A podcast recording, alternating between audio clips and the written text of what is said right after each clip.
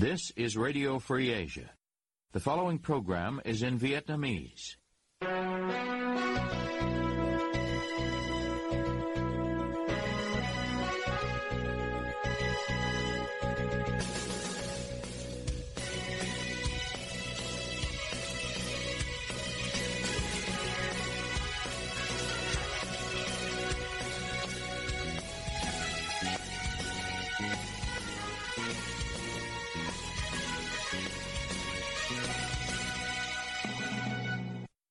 Đây là Đài Á Châu Tự Do, phát đi từ thủ đô Washington, D.C., Hoa Kỳ.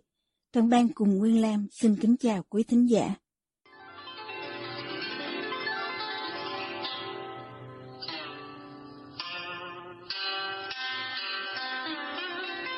Kính mời quý vị theo dõi chương trình phát thanh tối ngày 28 tháng 2 năm 2023, đang được phát trực tiếp từ lúc 9 giờ giờ Việt Nam trên trang chủ Ban Tiếng Việt Đài Á Châu Tự Do. Mở đầu cho chương trình phát thanh hôm nay, mời quý vị đến với bản tin chi tiết. Ông Nguyễn Văn Điển hay còn được gọi là Điển Ái Quốc trở về nhà ở Yên Bái hôm 22 tháng 2 trước thời hạn 6 tháng và tiếp tục bị thi hành án phạt quản chế 4 năm. Ông Điển bị bắt cùng với ông Vũ Quang Thuận, tức Võ Phù Đồng, vào đầu tháng 3 năm 2017 và sau đó là sinh viên Trần Hoàng Phúc trong cùng phong trào chấn hưng nước Việt. Tòa án Nhân dân thành phố Hà Nội cuối tháng 1 năm 2018 kết án ông Điển 6 năm 6 tháng tù về tội danh tuyên truyền chống nhà nước theo Điều 88 Bộ Luật Hình sự 1999. Trong cuộc nói chuyện với phóng viên của Đài Á Châu Tự Do ngày 28 tháng 2, ông chia sẻ về thời gian thi hành án gần 6 năm qua ở trại giam số 5 Thanh Hóa. À, ở trong tù ấy rất khắc nghiệt, hai người một buồng và có buồng một người, coi như là bị giam coi là 24 trên 24 trong buồng giam buồng giam ấy thì chỉ có 15 mét vuông và có một cái sân chơi ấy, cũng khoảng 15 mét vuông. Thì họ có cho ra ngoài cái sân chơi ở trong cái khu đó. Chúng tôi không được ra ngoài sân chơi để tập thể dục cũng như giao lưu. Ông Điền bị giam trong khu dành cho những nhà bất đồng chính kiến mang án an ninh quốc gia, trong đó có nhà thơ Trần Đức Thạch, giảng viên cao đẳng âm nhạc Nguyễn Năng Tĩnh, cựu trung tá quân đội Trần Anh Kim, vân vân.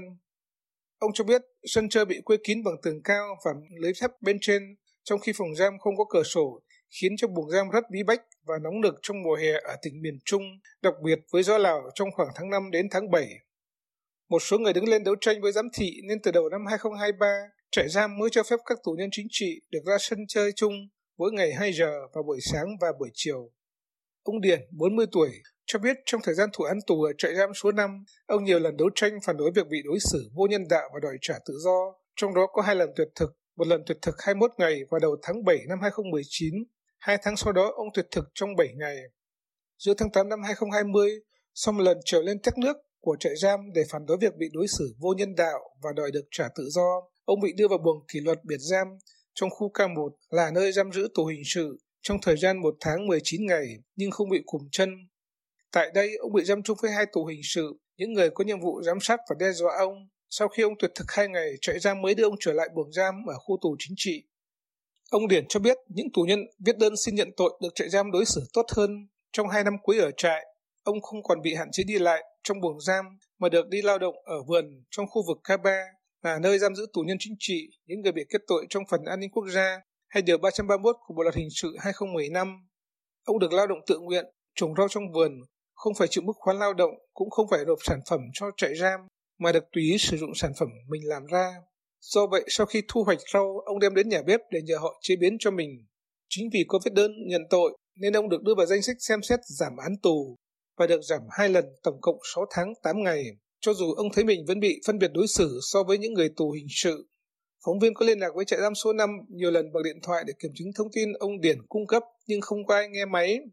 Ông Điển từng hoạt động dân chủ từ năm 2007 cùng với ông Vũ Quang Thuận và tham gia bảo vệ quyền lợi cho công nhân lao động Việt Nam ở Malaysia. Năm 2011, họ bị nhà chức trách Malaysia đưa ra tòa xét xử, bị trục xuất về Việt Nam. Sau đó, ông Thuận cùng với một số nhà hoạt động khác lập ra phong trào chấn hưng nước Việt với mục tiêu vận động ôn hòa cho thể chế dân chủ đa đảng tại Việt Nam. Nhóm này có kênh YouTube Set TV chuyên đưa tin về vi phạm nhân quyền, thu hồi đất đai mà không được đền bù thỏa đáng cho người dân ở nhiều địa phương, tham nhũng và nhiều vấn đề khác của đất nước. Một số thành viên khác của phong trào như nhà báo Kỳ Cựu Phạm Thành, tức bà Đầm Xòe, Lê Trọng Hùng, và Lê Văn Dũng, Dũng Vô Va cũng đang bị giam trong tù với tội danh tuyên truyền chống nhà nước theo Điều 117 của Bộ Luật Hình sự 2015. Sản xuất trong các ngành công nghiệp chủ lực của Việt Nam giảm trong hai tháng đầu năm. Tăng trưởng kinh tế của Việt Nam trong quý 1 đối mặt với nhiều thách thức rất lớn, tạo sức ép cho tăng trưởng cả năm là 6,5%. Đó là đánh giá của Bộ Kế hoạch và Đầu tư trong báo cáo về tình hình kinh tế xã hội tháng 2 và 2 tháng đầu năm 2023 và được truyền thông loan đi trong ngày 28 tháng 2. Theo Bộ Kế hoạch và Đầu tư, trong 2 tháng đầu năm 2023, hầu hết các ngành công nghiệp chủ lực của Việt Nam như dệt may, gỗ, điện tử, lương thực thực phẩm đều giảm hoặc tăng rất thấp. Riêng ngành thiết bị điện giảm trên 50%. Cụ thể, tính chung 2 tháng, chỉ số sản xuất công nghiệp EEP giảm 6,3% so với cùng kỳ năm ngoái. Riêng công nghiệp chế biến chế tạo giảm 6,9%. Đây là điều chưa từng có trong cùng kỳ 2 tháng các năm từ 2001 đến nay, báo cáo viết.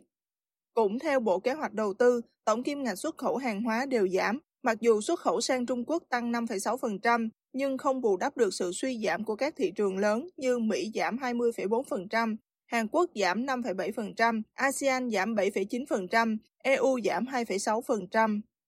Ngoài ra, Bộ này còn đánh giá áp lực điều hành tăng trưởng kinh tế và kiểm soát lạm phát tăng cao, khi lạm phát 2 tháng tăng 5,08% là mức tăng cao nhất cùng kỳ 2 tháng từ năm 2016 cho đến nay. Bộ Kế hoạch Đầu tư nhấn mạnh, hoạt động sản xuất kinh doanh gặp khó khăn, áp lực cạnh tranh cao do thị trường xuất khẩu lớn suy yếu, nên nếu không có chính sách hỗ trợ kịp thời sẽ ảnh hưởng tăng trưởng kinh tế. Hôm 27 tháng 2, nguồn Reuters cho biết sản lượng nhà máy Việt Nam tăng trong tháng 2 mặc dù sản xuất điện thoại thông minh giảm. Cũng theo Reuters, tính chung 2 tháng đầu năm, sản xuất công nghiệp giảm 6,3% so với cùng kỳ năm trước. Sản lượng điện thoại thông minh tại nhà máy Samsung đã giảm gần 10% trong năm và sản lượng linh kiện điện thoại di động giảm gần 15%. Tuy nhiên, xuất khẩu điện thoại thông minh đã tăng 14,7%, được Reuters nhận định. Có thể các công ty đã giảm lượng hàng tồn kho trong tháng 2. Cùng với đó, xuất khẩu giày dép 2 tháng đầu năm giảm 16% so với cùng kỳ năm ngoái. Theo Reuters, việc này do công ty Baoyuan của Đài Loan, nhà sản xuất giày thể thao có thương hiệu lớn nhất thế giới và là nhà cung cấp hàng đầu cho Nike và Adidas, có kế hoạch cắt giảm khoảng 6.000 nhân sự tại Việt Nam.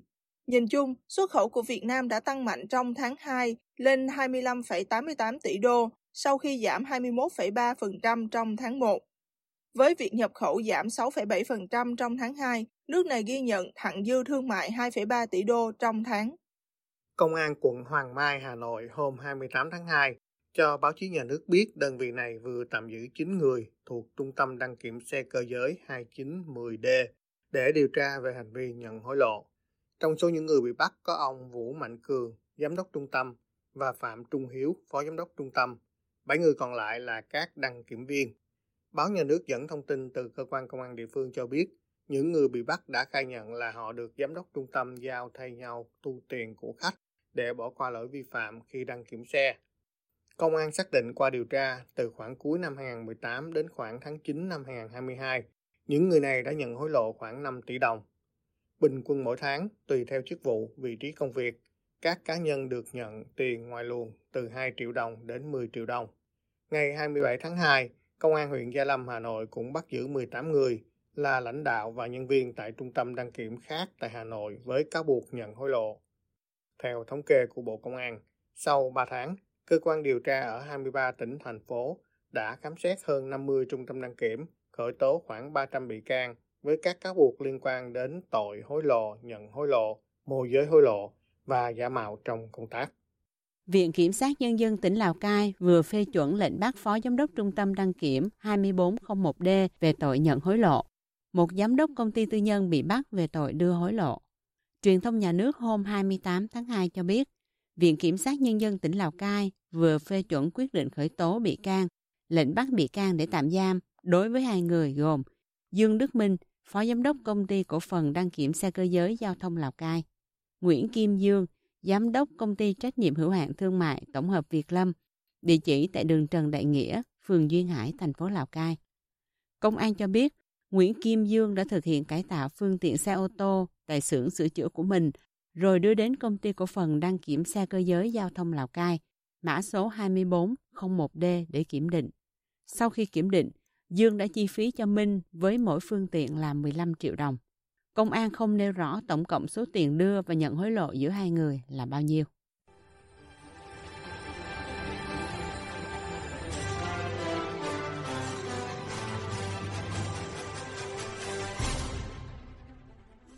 Quý thính giả đang theo dõi chương trình phát thanh của Đài Á Châu Tự Do. Ngoài các trang Facebook và YouTube, quý vị cũng có thể đón nghe các chương trình phát thanh của đài qua vệ tinh Intelsat 17 băng C ở 66 độ Đông và vệ tinh 19 băng C ở 166 độ Đông.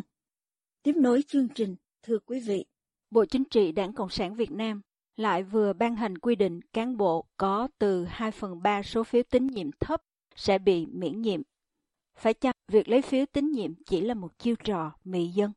Mời quý vị theo dõi vấn đề vừa nêu cùng với Trung Khang trong phần sau.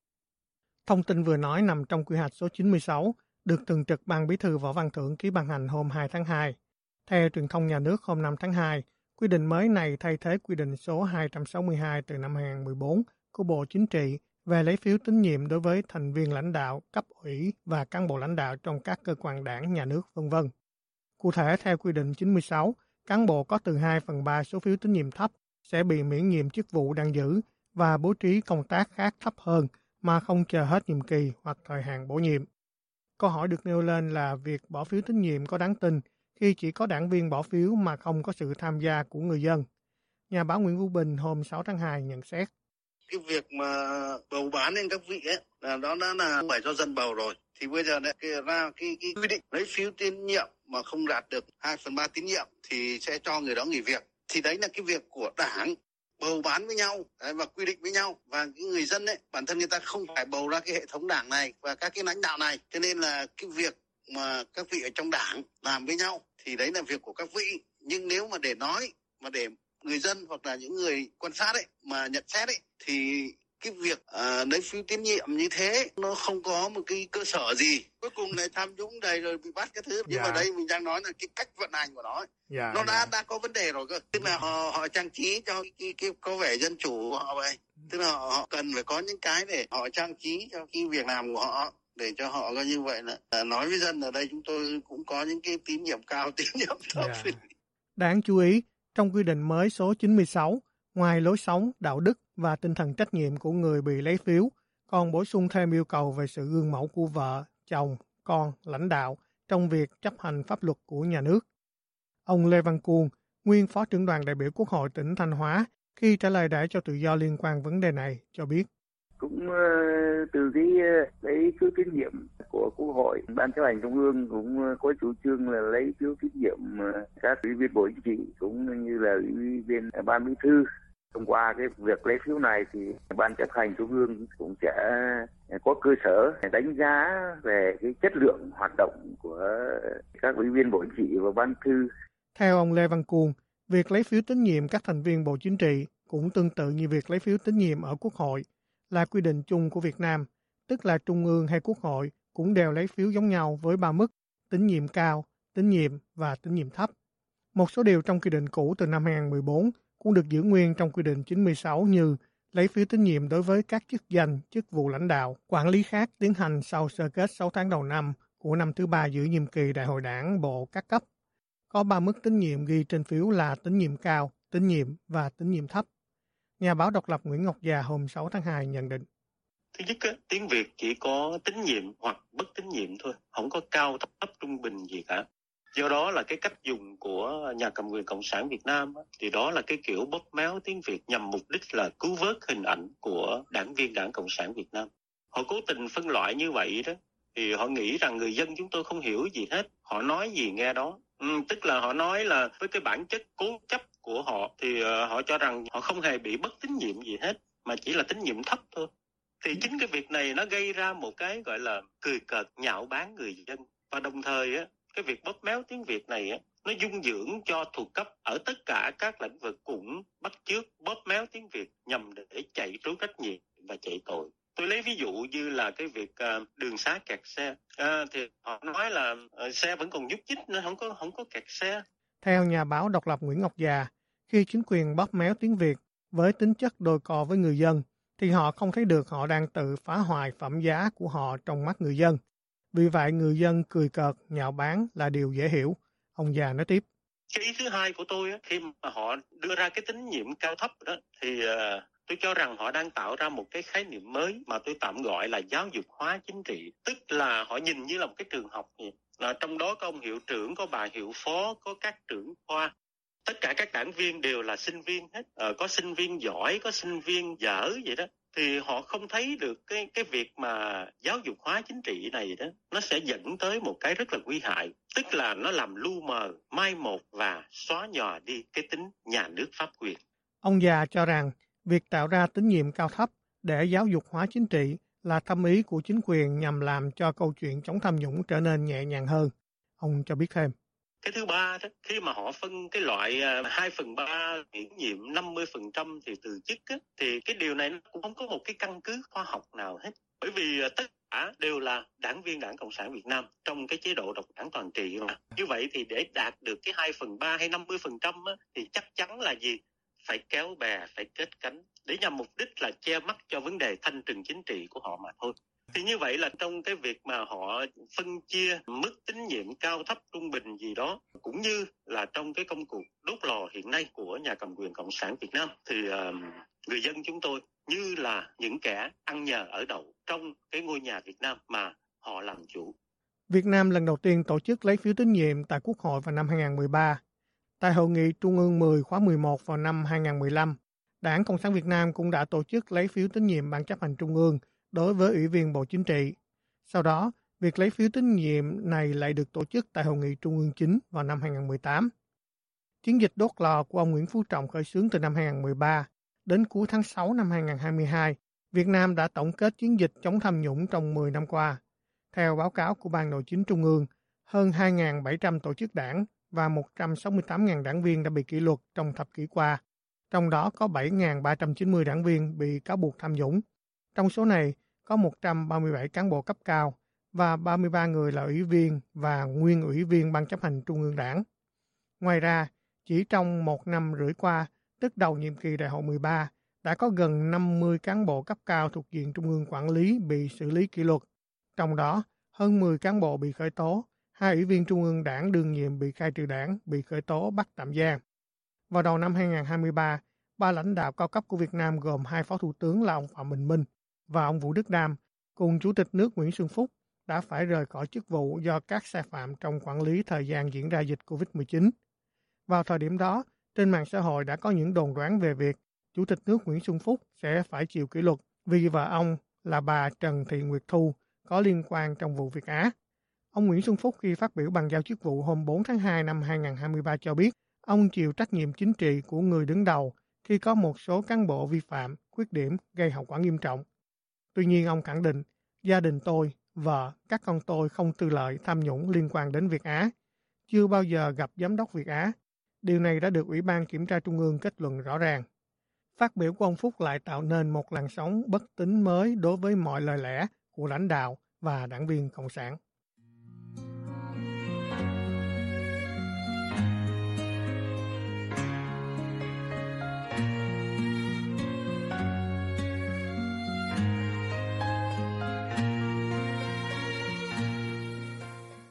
Quý tín giả vừa theo dõi chương trình phát thanh tối ngày 28 tháng 2 năm 2023 của Ban Việt ngữ Đài Á Châu Tự Do.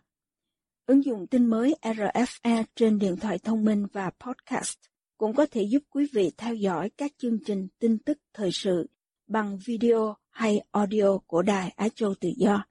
Quý vị quan tâm đến chương trình, xin gửi email về địa chỉ việcweb.rfa.org.